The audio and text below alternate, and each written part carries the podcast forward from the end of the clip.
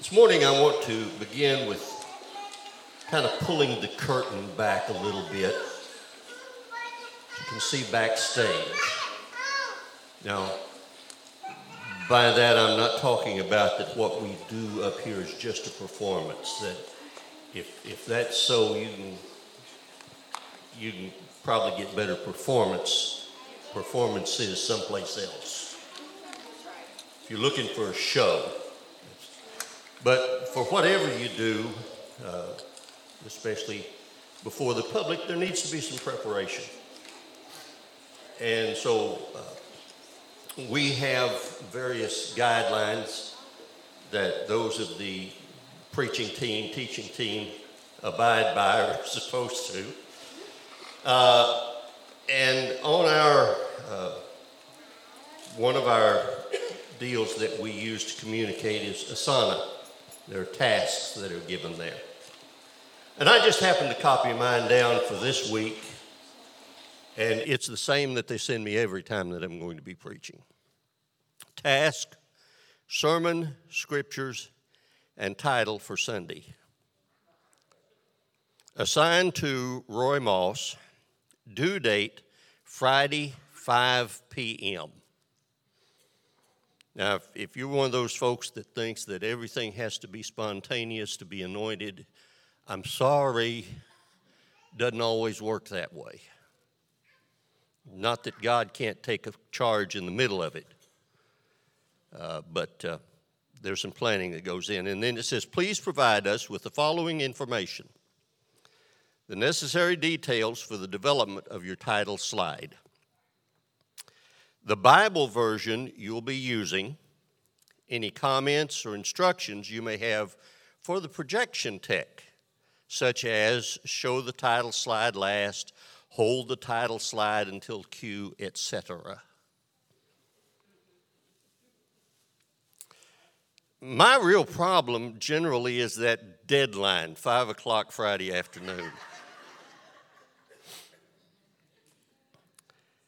Because quite often it's Friday 4:45 before I've got anything.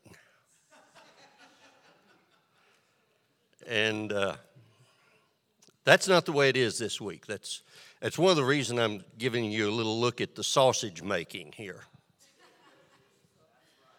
Is that two weeks ago, I, I woke up with this message on my mind. So, what has happened in that intervening two weeks? If I hit you this morning or this evening, afternoon, whenever it is, if I hit you today, or any time for that matter, it's not judging by the side of my eyes. I had the outline for this weeks ago. I have seen the times that I would, uh, I would have the message that I was going to preach sometimes as much as a year in advance. Now you try to try to hold something like that and not preach it 5 or 12 times in between. And then I remember one time when I was called to preach at one of our churches in Tulsa, and I had several weeks' notice that I was going to be speaking that night and I could not get anything. I prayed, I studied, I prayed some more, I studied some more. My parents were up visiting, and so they were going with us to that service. And when we left home on the way to Tulsa, I had nothing all the way down as I was driving us down there. Oh Lord, what am I supposed to do tonight? What is going on? And when we got there, I had nothing. We, I walked in, greeted everyone. Service started. We sang songs. We prayed. We took the offer, received the offering, um, or they may have taken it. I don't know. But anyhow the pastor got up and was introducing me, and I had nothing. And he left the pulpit and it was my turn, and I walked up with my Bible, and I, I had nothing. Absolutely zero, zilch, nada, nothing. And I opened my Bible, and it fell open to First Chronicles chapter 1. And suddenly I had it. Now, First Chronicles chapter 1, verse 1 says, Adam, Sheth, Enosh. And it begins a genealogy. 15 years later, there were people still talking about that message. I know where it came from the fact that 15 years later they're talking about something I preached in that, I knew. I knew it wasn't anything for me to get puffed up about. I knew where that one came from. Well, I've, uh, as I've said, I had two weeks here, and you may have, asked, you may, when this is over, ask, what did you do with that two weeks? Well, I just kind of let it marinate. But it was a scripture.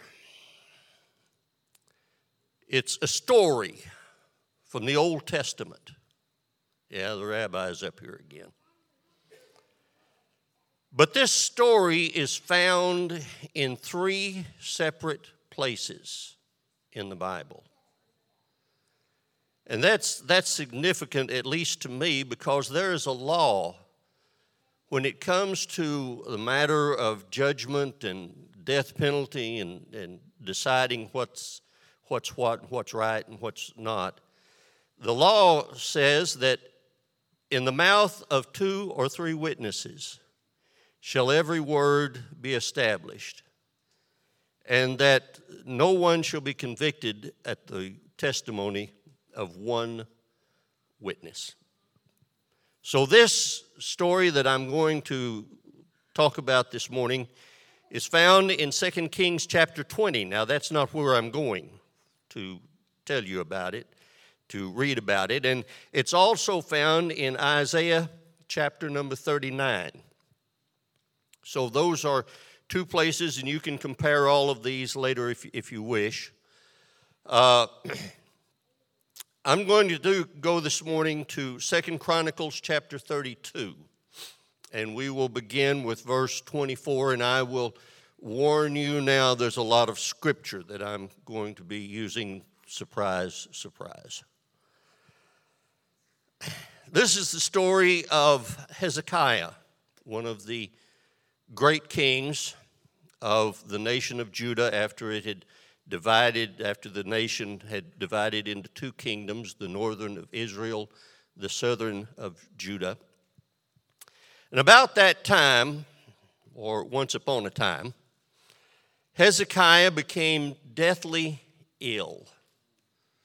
There are possible indications in the scripture and some of the relations relating of this story that he might have had something akin to bubonic plague. He was deathly ill. And he prayed to the Lord who healed him and gave him a miraculous sign. But Hezekiah did not respond appropriately to the kindness shown him, and he became proud. So the Lord's anger came against him and against Judah and Jerusalem. Then Hezekiah humbled himself and repented of his pride as did the people of Jerusalem. So the Lord's anger did not fall on them during Hezekiah's lifetime. Hezekiah was very wealthy and highly honored. He built special treasury buildings. He didn't just have a safe sitting in the corner. He built buildings for his silver, gold, precious stones, and spices. Um, and for his shields and other valuable items. You can go back and see the one that I did recently about money and where value comes from.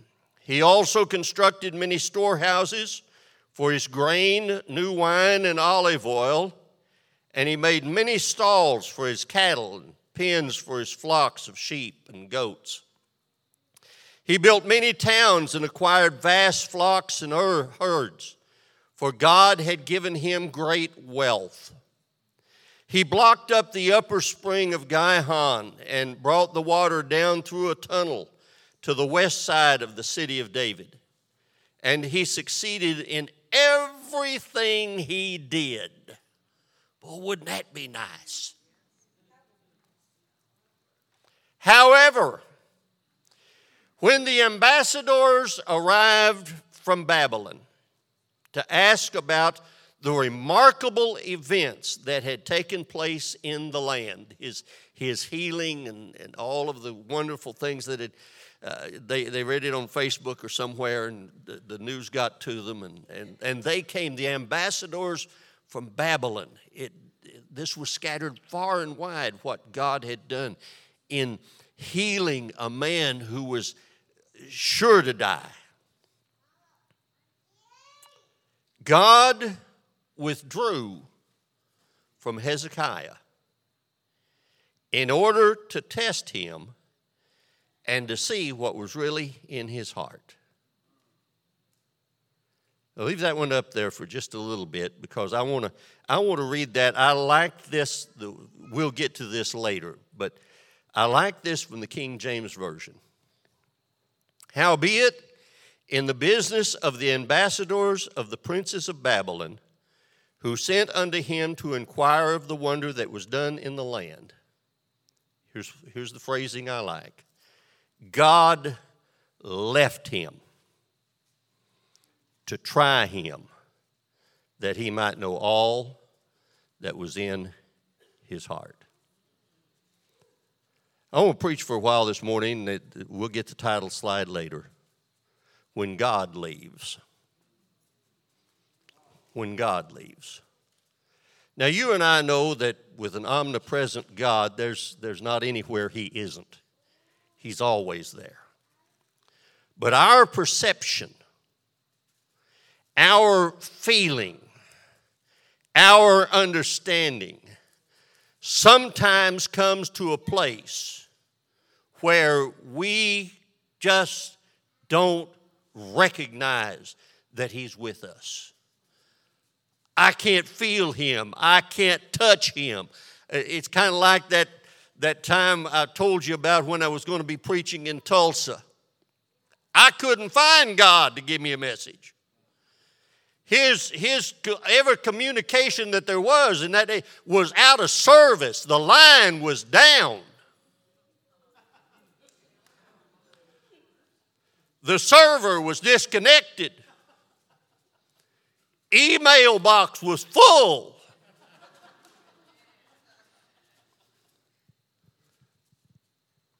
But I'm scheduled to be there, so we're going to go on. We've got a scripture in Genesis 22 and 1. And it came to pass after these things, or sometime later, that God tested Abraham's faith. Abraham, God called. Yes, he replied, Here I am. And the story goes on to talk about his sacrifice of Isaac.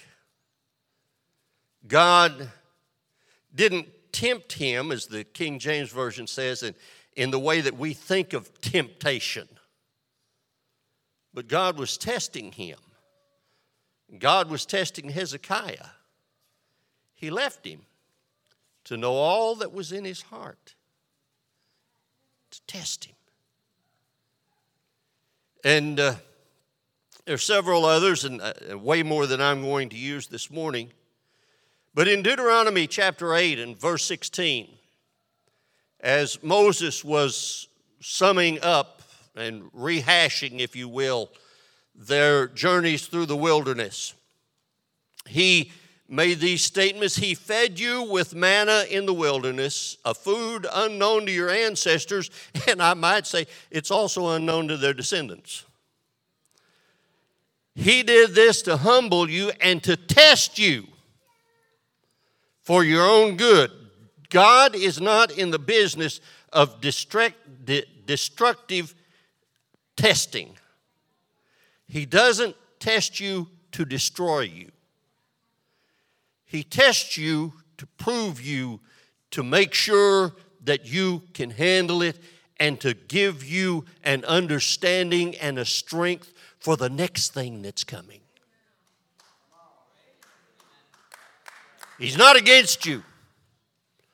When God left Hezekiah, it wasn't to destroy him, it was to give him an opportunity to shine, to do the right thing, to go in the right direction, to make the right decision.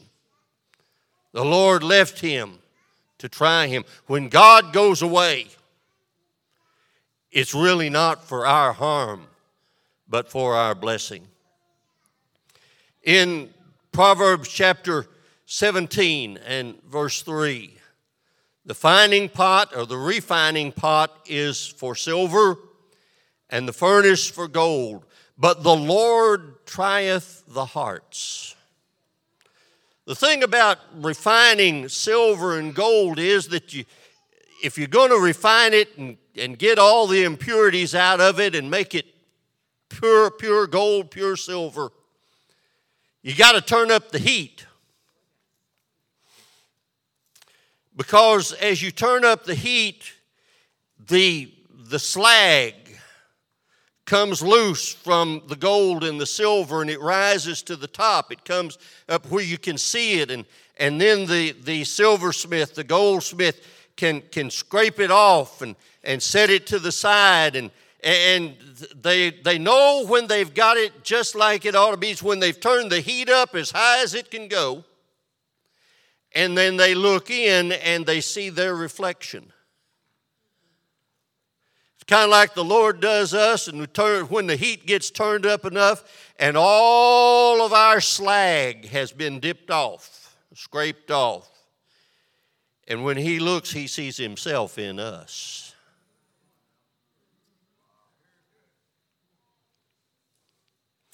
If you want to talk about being left, not knowing where God is. Uh, you might try Job 1 and Job 2. When the Lord said, He's yours. I got confidence in this one. That's why He's yours. Now, I'm going to set limits on what you can do. But within that framework, have at it. I trust this one. And the first test came, and the devil came back. Said, Well, he may have stood when he was just losing things, but if you'll let me touch him, he'll curse you to your face. Lord said, Okay, here's the fence. Have at it. I trust him. And the thing was, that you read it until way late in the book. God doesn't show up again. He left him. There you are. Do your worst, devil. I trust this one. I don't know how much I will be trusted.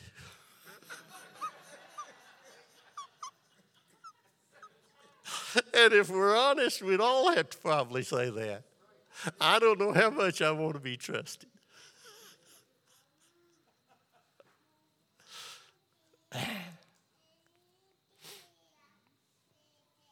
Let me have a title slide. When God goes away. What are you going to do when God goes away. When you stretch out your hand, when you go seeking for Him, and it seems like that, that what you knew was solid is now suddenly just gone with the wind. It's, it's, it, it's coming apart. It's, it's. Let me go back to, to uh, verse 31 again from the King James Version this time. Howbeit in the business of the ambassadors of the princes of Babylon, who sent unto him to inquire of the wonder that was done in the land, God left him to try him, to know all that was in his heart. God's not cruel. God's given him a chance. But God's also turning up the heat so that any slag can come to the surface and be seen and be done away with. Hello, COVID.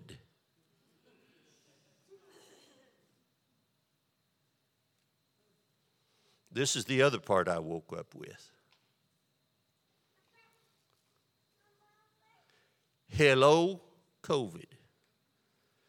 I've read folks writing about the, the, the crisis that the church, and, and they, they include everything, is now in because of COVID. About people not coming back, about things that are not like they were. Kind of like that, that inscription they, they dug up on a, on a tablet in, in Babylon. Brother Tenney used to tell about it so you can judge from that. But they, they dug up a, a, a tablet and, and written on it, they, when they got it translated, it said, Alas, alas, things are not what they used to be. So that, that goes back a ways. Longing for yesterday is a common thing. The good old days you know, which, then we called them these trying times.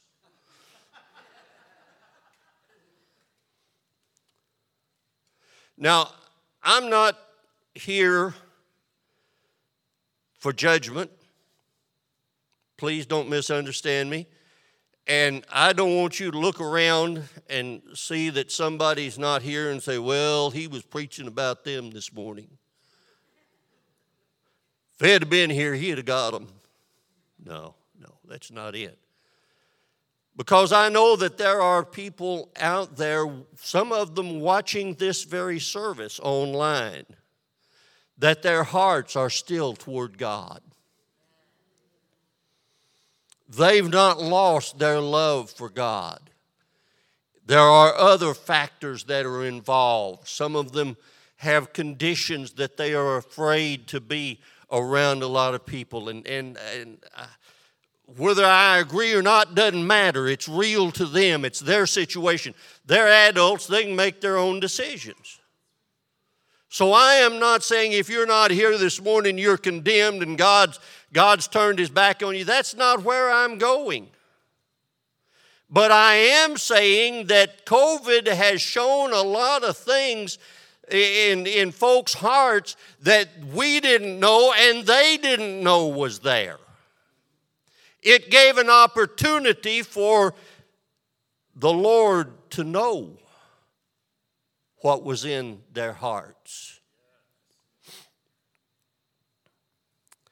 I, think of we were at uh, Walmart the other day getting groceries, and uh, the lady who was uh, checking us out uh, got to talking to us. She said, You folks, church people? Yeah. I wonder how that came through, but anyhow.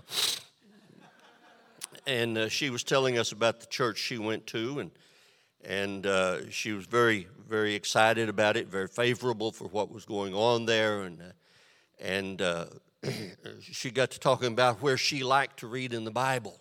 She liked to read the Book of Revelation. You know, a lot of folks, when they get start living for God, that's, that's immediately where they go to, the book of Revelation. John, Matthew, Psalms, Revelation. And uh, I guess it is an exciting book. A little confusing sometimes, but exciting nonetheless. And, and I, I know because I've been there of how some folks you notice I didn't say everybody, but some folks think about Revelation because you can you can easily see yourself as a hero in this story. There, there's tribulation everywhere, but I'm going to stand. They're threatening to cut off their heads. And it's not Lewis Carroll's Red Queen, off with their heads. Yeah. I'll stand. They can drag me to the guillotine, but I'll not de- deny Jesus. You know, you can just see yourself in those situations. Oh, I'm, I'm, I'm the hero of, the, of at least this part of the story. I'll stand. The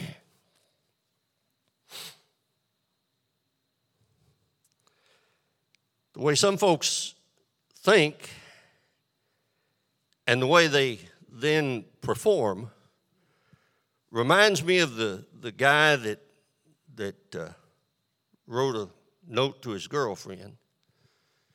He said, For you, I would climb any mountain, I would swim any sea, I would fight my way through wild animals to be by your side. I will be over Saturday night if it doesn't rain.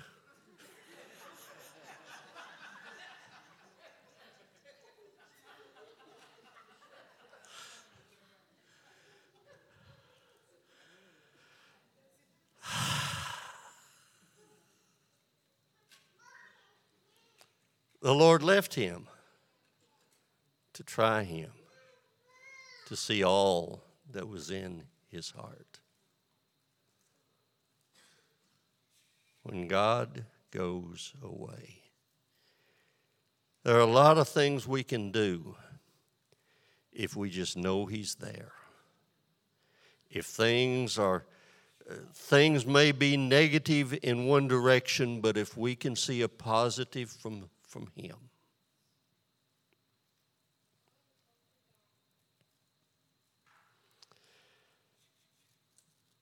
But you folks were shut down for 16 months.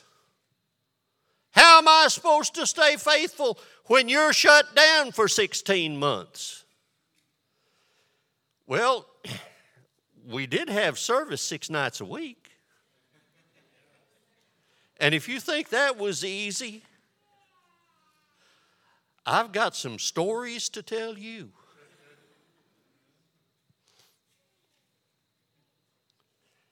See, I, I, and I don't know what the mark of the beast is. I don't know who the Antichrist is. I am not going to be like the guy that was down and, and, and looking so sad, and they asked him what was wrong, and he said, My sixth Antichrist just died. I, there are a lot of things I don't know. But I do know this if you can't stay faithful to what God has placed in our hearts as truth with no more problems than we've got now, you're not going to make it when the seals are being broken and the trumpets are sounding and the vials are poured out. If you can't make it running with the footmen, how are we going to keep up with the horses? Oh, Brother Moss, you condemning? No, I'm not condemning. I'm just saying when you don't feel Him, He's still there. And it's just a test we're going through. When you are not ready to, to leap and swing from the chandeliers. God's still there. You may think He's gone away, but He's still there, and He's giving you an opportunity to do what's right, no matter what's going on around you, no matter what the world is doing, no matter what temptations come your way, no matter the things that may face you, no matter the doctrines that come uh, blowing in your, in your area of the the world. Hallelujah. You can live for God.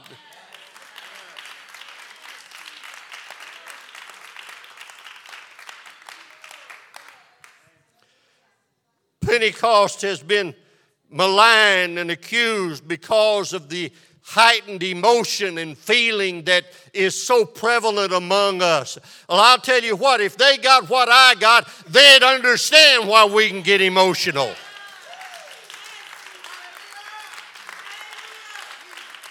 If they'd let God do for them what He did for me, they would be ready to do a little shouting themselves.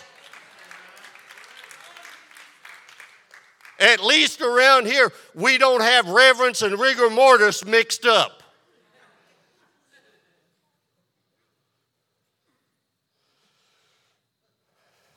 It's not just COVID.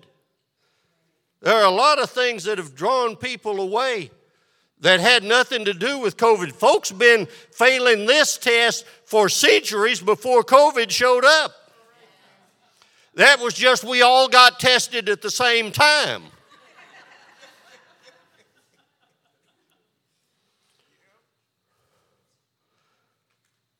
Is your faith in God? Is your, is your heart sold out to Him or to a particular way of gathering and with a certain particular group and going through a certain ritual? Or if you're locked on the isle, abandoned on the Isle of Patmos and have been there and there's no place to get anywhere else from there. Can you get in the Spirit on the Lord's day?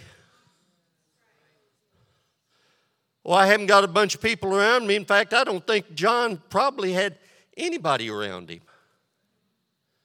But he said, I was in the Spirit on the Lord's day. Read that in Revelation. Obey that in Revelation. Identify with that in Revelation. And the rest of it will take care of itself.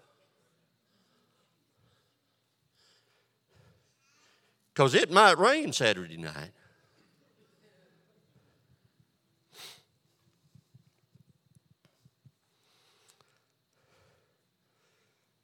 Some folks didn't come back because some folks didn't have what they thought they had. Now, please understand me. I, I, I understand and, and I know that there are all kinds of situations. And I'm not condemning any of them. That's not my.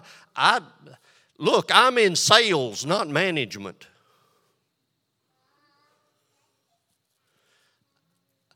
I don't sit in a judgment seat. I'm not even the lawyer. Jesus is the advocate. I'm just called to be a witness.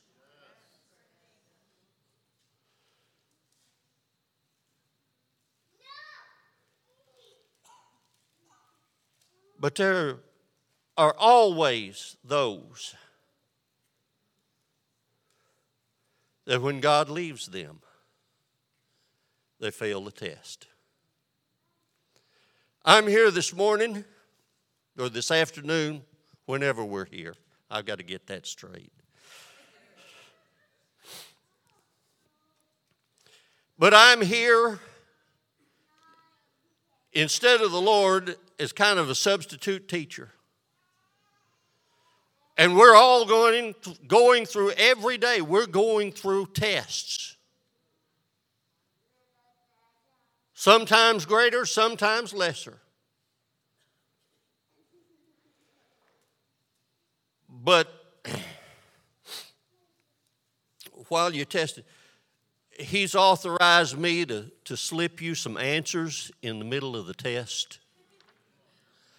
That's one of the things we come to church for is we get answers in the middle of the test. It's one thing we gather around each other and share our stories and talk about the goodness of God. We're slipping each other answers during the middle of the test. We're all going to be tested. The Lord will leave you to prove you to know what's in your heart.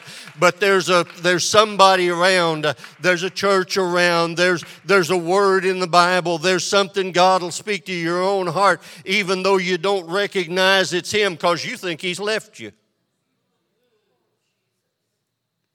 But you can stand. You can stand. you can stand. I received the Holy Ghost in July of 1963. I don't remember what night of the week it was because we were in revival, but it was it's sometime in the middle of the week. I'm sure I could I could look it up and figure it out. I, I just spoke a, a short little bit, short time, spoke in tongues for just a, a very short time. And I remember Brother Light, my, my pastor there in Austin.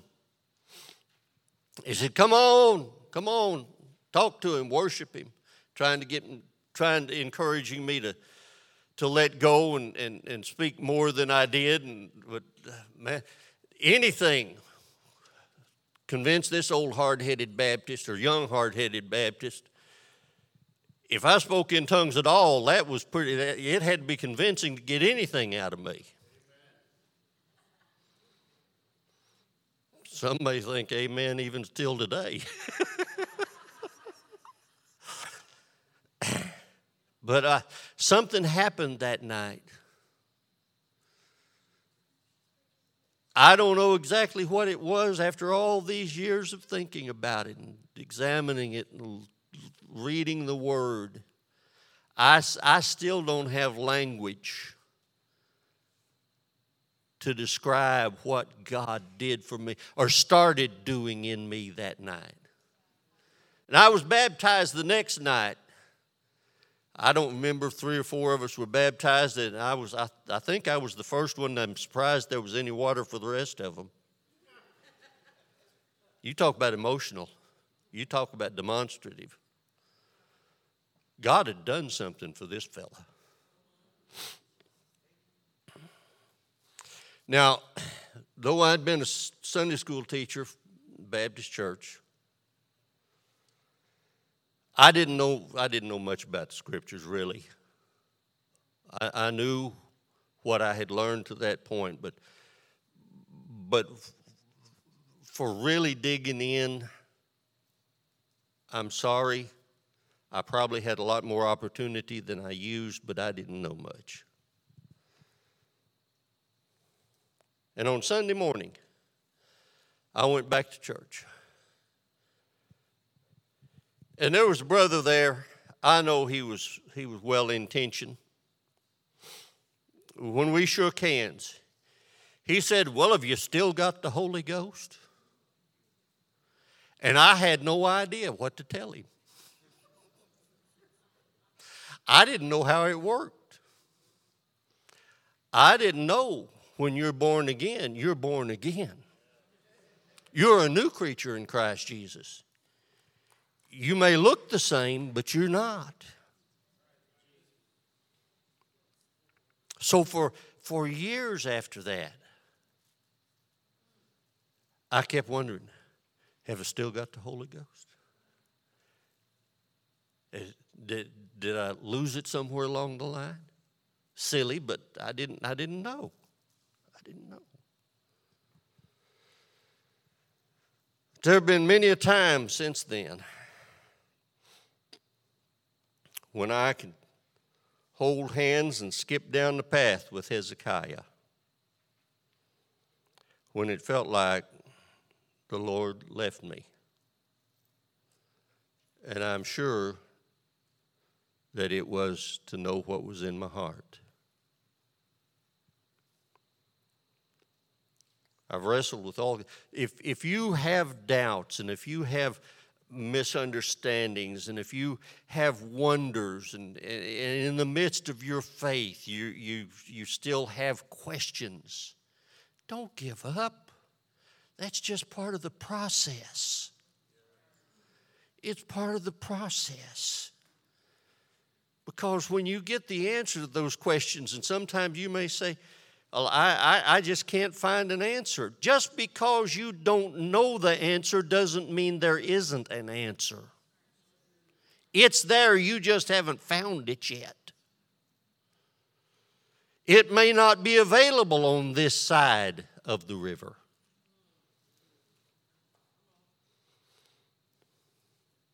But there are those that, when God tries them by leaving them, even in a minor way,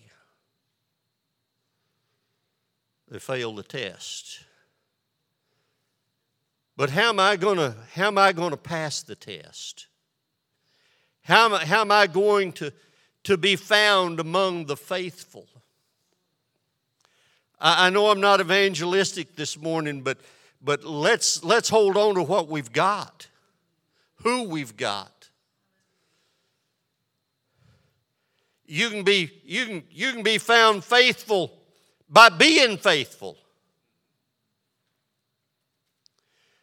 you can understand by taking time to study the Word and listen to His still small voice and know that He is God. And if you can't find Him, He's still there. The truth is still the truth, though every man say something different. Let every man be a liar, but God's going to stay true.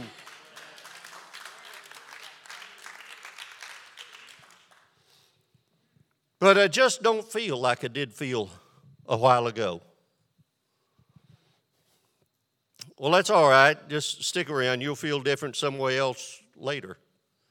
It's one thing about our feelings, they're always changing. I mean, you think the weather changes in a hurry sometimes. How about your feelings? You can go from crying to laughing to right back to crying and feel up on the mountaintop. You could lick a, uh, you know, tie you in a sack with a bunch of wildcats and you'll be the only one to crawl out of there. And other times, you're afraid of the tiniest thing. You know, sometimes we can, we can we can avoid big things, but the little things get us. I have never had trouble getting out of the way of an elephant. Now, admittedly, I'm not around elephants a whole lot, but when I have been around them, I have never had any problem staying out of the way of an elephant. I remember one coming down the street in New Delhi, and I just I just moved over to side and let him have it.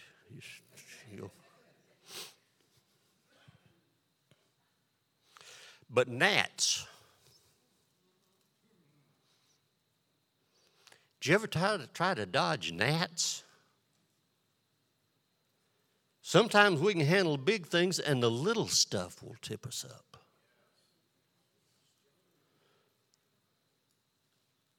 Why did God make gnats? And why didn't Noah swat them both when they were on the ark?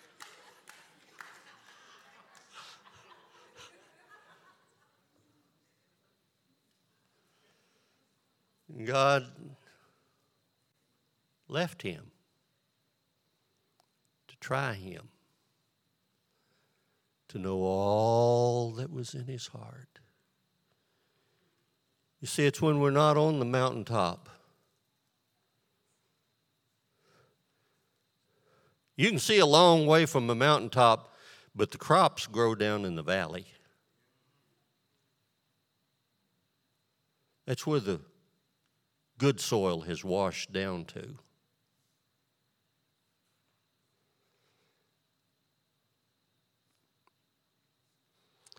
old song, Down in the Valley, the valley is so low, hang your head over, hear the wind blow. It's a, it's a, a melancholy song.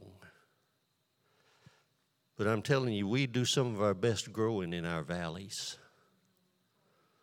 we gain the strength to reach the mountaintops while we're in the valley. We can come into the throne room because we've spent some time away from Him, and then we really appreciate His presence. He was there, but we didn't realize He was there. God, if you'll just let me know. no, that's part of the test. If you'll just direct me, if you'll just tell me. No, that's, that's part of the test. You do realize that the teacher is generally quiet during the test. It's only cases like this where you get slipped the answers occasionally.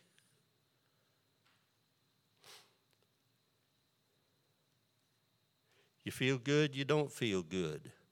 What's your feelings got to do with the Word of God? You're up or you're down. What's your direction? What's your elevation got to do with the love of God? He's still there. Oh, but the word said the Lord left him. I know what it said. But God's still there. God's giving you an opportunity, every last one of us, time and time again, to show, to declare, to prove to, to Him, to the world, and also to ourselves. I am going to stick with this. I am going to make it. I am going to be here when the last one has left besides me. I'm going to live for God no matter what anybody else does. When your family turns against you, and I've been there when your friends turn against you, get you some new friends. If they don't want to, if they don't want to encourage you living for God, you got the wrong friends.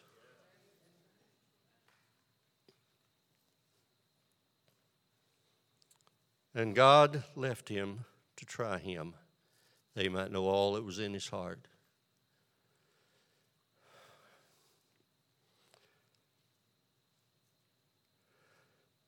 Some folks just got out of the habit of coming to church.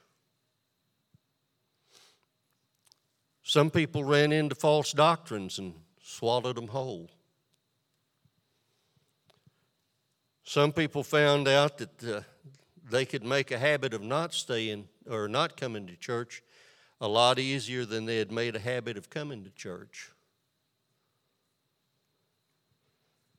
There are some that got wound up in their jobs there's some that have, well, I guess you could fill in a, a whole lot of blanks as to what's happened to people, why they're, why they're not living like they used to live, why they're, they're not doing like they used to do, why that they've wandered off somewhere that they shouldn't have been, shouldn't have gone. But I'm convinced that part of it was that God left them to give them an opportunity to show I really believe this. I really love God. I'm going to stay, not in a proud way, not in a way of, of exalting ourselves, not in a way of, of of building ourselves up, but just He's done so much for me. What, what would make it that I wouldn't want to walk with Him and live for Him and do what He says to do? But you see, we were slipped the answer. Before this major thing came upon us, we were given the answer. Isn't that what a teacher does, Sister Pierce? Tells the students how to do it, gives them examples, shows them. There have I have known of teachers who would actually, in the in the time leading up to the test, would actually do the problems that were on the test on the blackboard.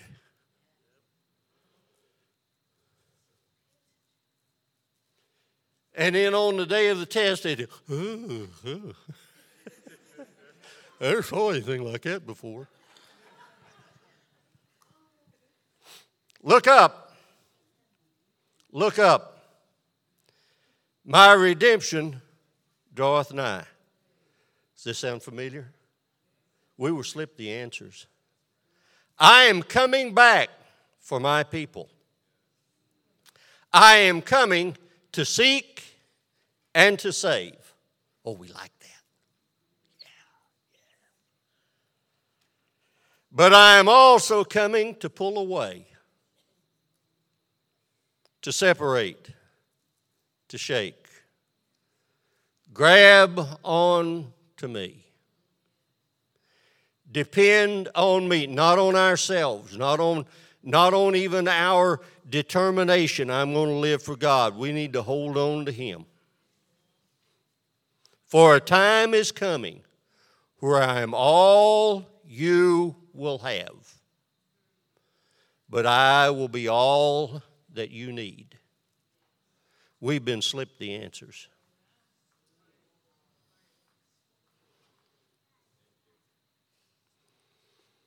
What I've preached this morning, what this, what this message says, has within it the pleadings of Hosea Return, be faithful, I'll take you. It's got echoes of Isaiah's warnings and rumbles of Jeremiah's repeated admonitions.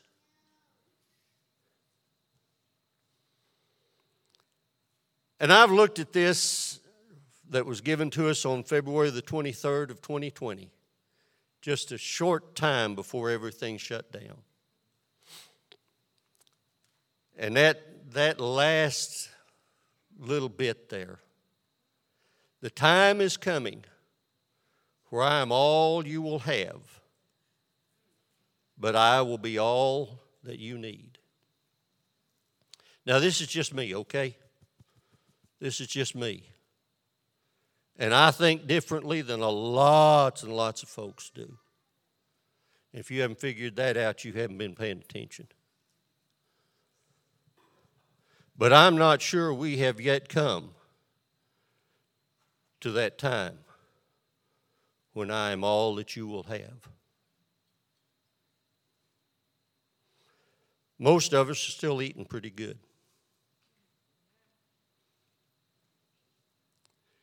You got an air conditioner, most likely. If not, I feel sorry for you. I've lived that way.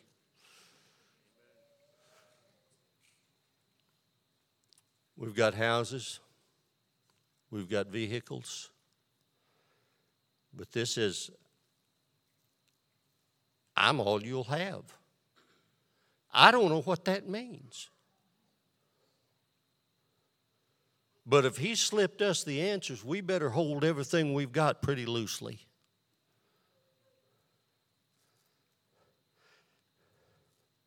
Don't run back into a burning building to rescue your pillars.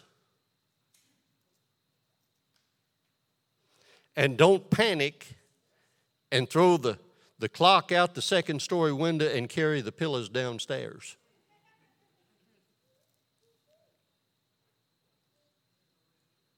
I don't, I don't know what's coming. I know what's been, but I don't know what's coming. And I know that we have, we have seemed to have taken a tremendous hit, not just here, but, but nationwide, probably worldwide, in religious matters, in religious organizations. And some folks are so upset about it. I, I don't think this has surprised God one bit. He is not astounded at what has happened. And you say, well, we've lost so many, and there are so many that are no longer, uh, not, not just here, but I'm, I'm talking now nationwide, worldwide, and we get so wound up in numbers. Remember, he started with 12. The church was originally 120.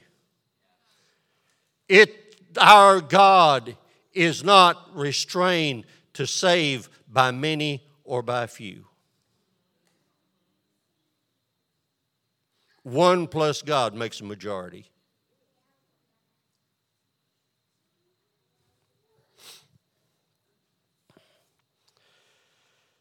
All right, I've ridden this bicycle down the road. Now, how do I stop it and get off?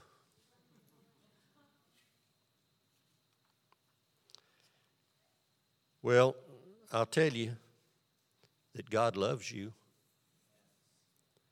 and that all the tests you go through are not for your not for your hurt but for your benefit. You'll notice in deuteronomy 8 and 16 he said that he might prove you to do you good at the latter end all of the problems all of the tests all of the things that come our way are intended that it will help us, that it will solidify us, that it will strengthen us, that it will make us more ready to be in His presence in the glory land. Hallelujah.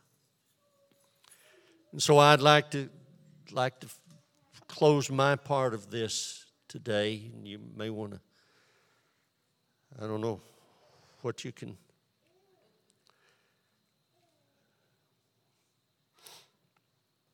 But I'd like for us just all over the building. Now, if you're here without the Holy Ghost this morning, first thing you need to do is repent of your sins and ask God to forgive you. Now, in all of this, you're going to be believing this. There's got to be faith through it. You need to repent of your sins.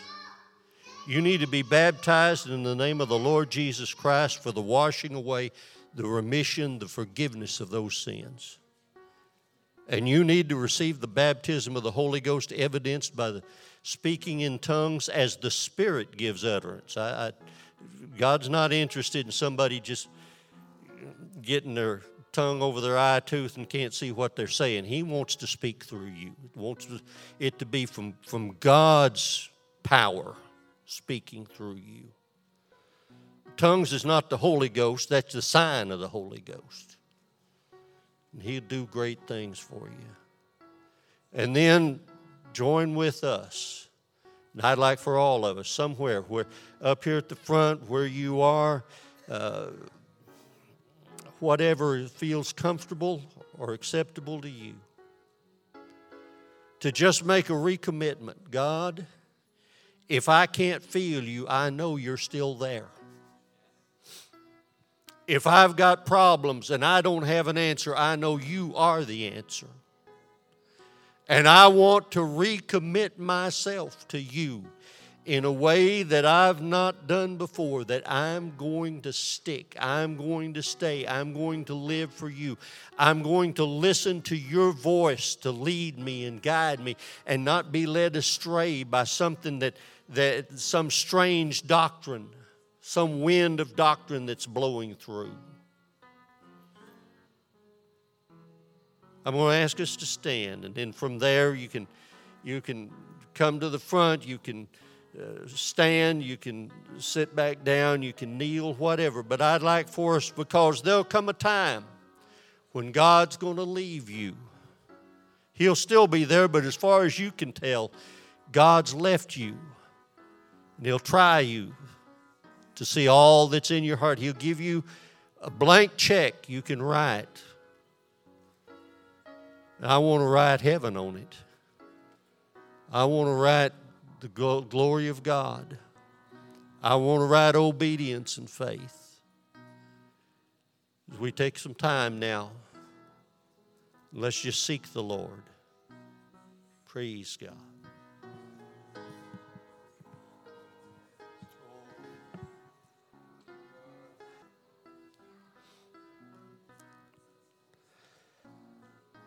I hope that you don't walk away with an oh, woe is me feeling. It's not what this is about. This is God wants you to be your very best. He's seeking those that will commit all to Him and you're in the running.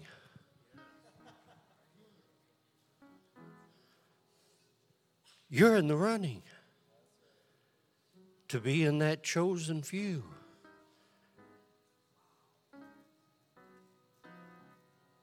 And how are we going to choose without somebody making the choice?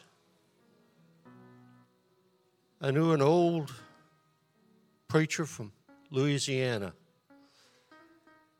He wasn't all that scholarly, but he had some good sense about him, good common sense, which is not all that common anymore. He used to use a chalkboard, draw pictures, stick figures. Well, Brother Henry Ivy, I know you've not met him, but you missed something. He got to talking about the elect and the election. And he didn't go into all of the wrangling that had been through the centuries about that. He just drew a ballot box and he drew th- three stick figures. One of them had a crown on, that was Jesus. One of them had horns, that was the devil. And the other one was just plain stick figure. He said they're holding an election about you, whether you can be saved or not. And he, and he drew all of them with their hand up above the, the slot in the ballot box. Drew a little piece of paper for each one of them. Didn't write anything on it. He just, you know, he folded it and nobody can tell what you voted for. He said, Now here's what happens in the election. I don't think you'll find this in any theological dictionary anywhere. He said, The Lord votes for you and the devil votes against you. And then you get to cast the deciding vote. I hope everybody in this building this morning cast that deciding vote in the right way because you can. You can. You don't have to be fancy. You don't have to be loud. You don't even have to be talented. You just have to be there. When the battle's over, still standing.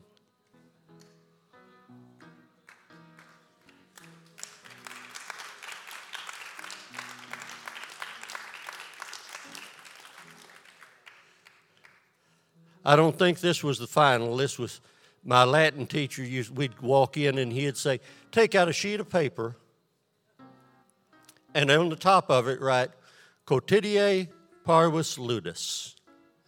And we just groaned. Because with his interpretation, Quotidie parvis ludus meant the daily little game. It was a pop quiz you're all going to have a lot of quotidie parvis ludus. But you can pass them if you've studied. You can, if you've committed to it. Thank God. He's on your side. He's casting a vote for you. Be like Job. So if if if things get as bad as they did with Job, oh Lord, it can be because he said, I trust this one. I trust this one. They're going to make it. They'll do what's right. Let's stand. Let's thank him as we're dismissed this morning. Thank you, Jesus, for trusting us. Thank you, Lord, for giving us an opportunity. Thank you, Lord, for being with us when we don't even realize you're there. Thank you, Lord. Thank you, Lord. I just, I just thank you, Lord. I don't have enough things to put with it, but thank you, Lord. I don't know all the things that you've done, but thank you, Lord. Thank you, Lord. Thank you, Lord. Thank you, Lord. Thank you, Lord.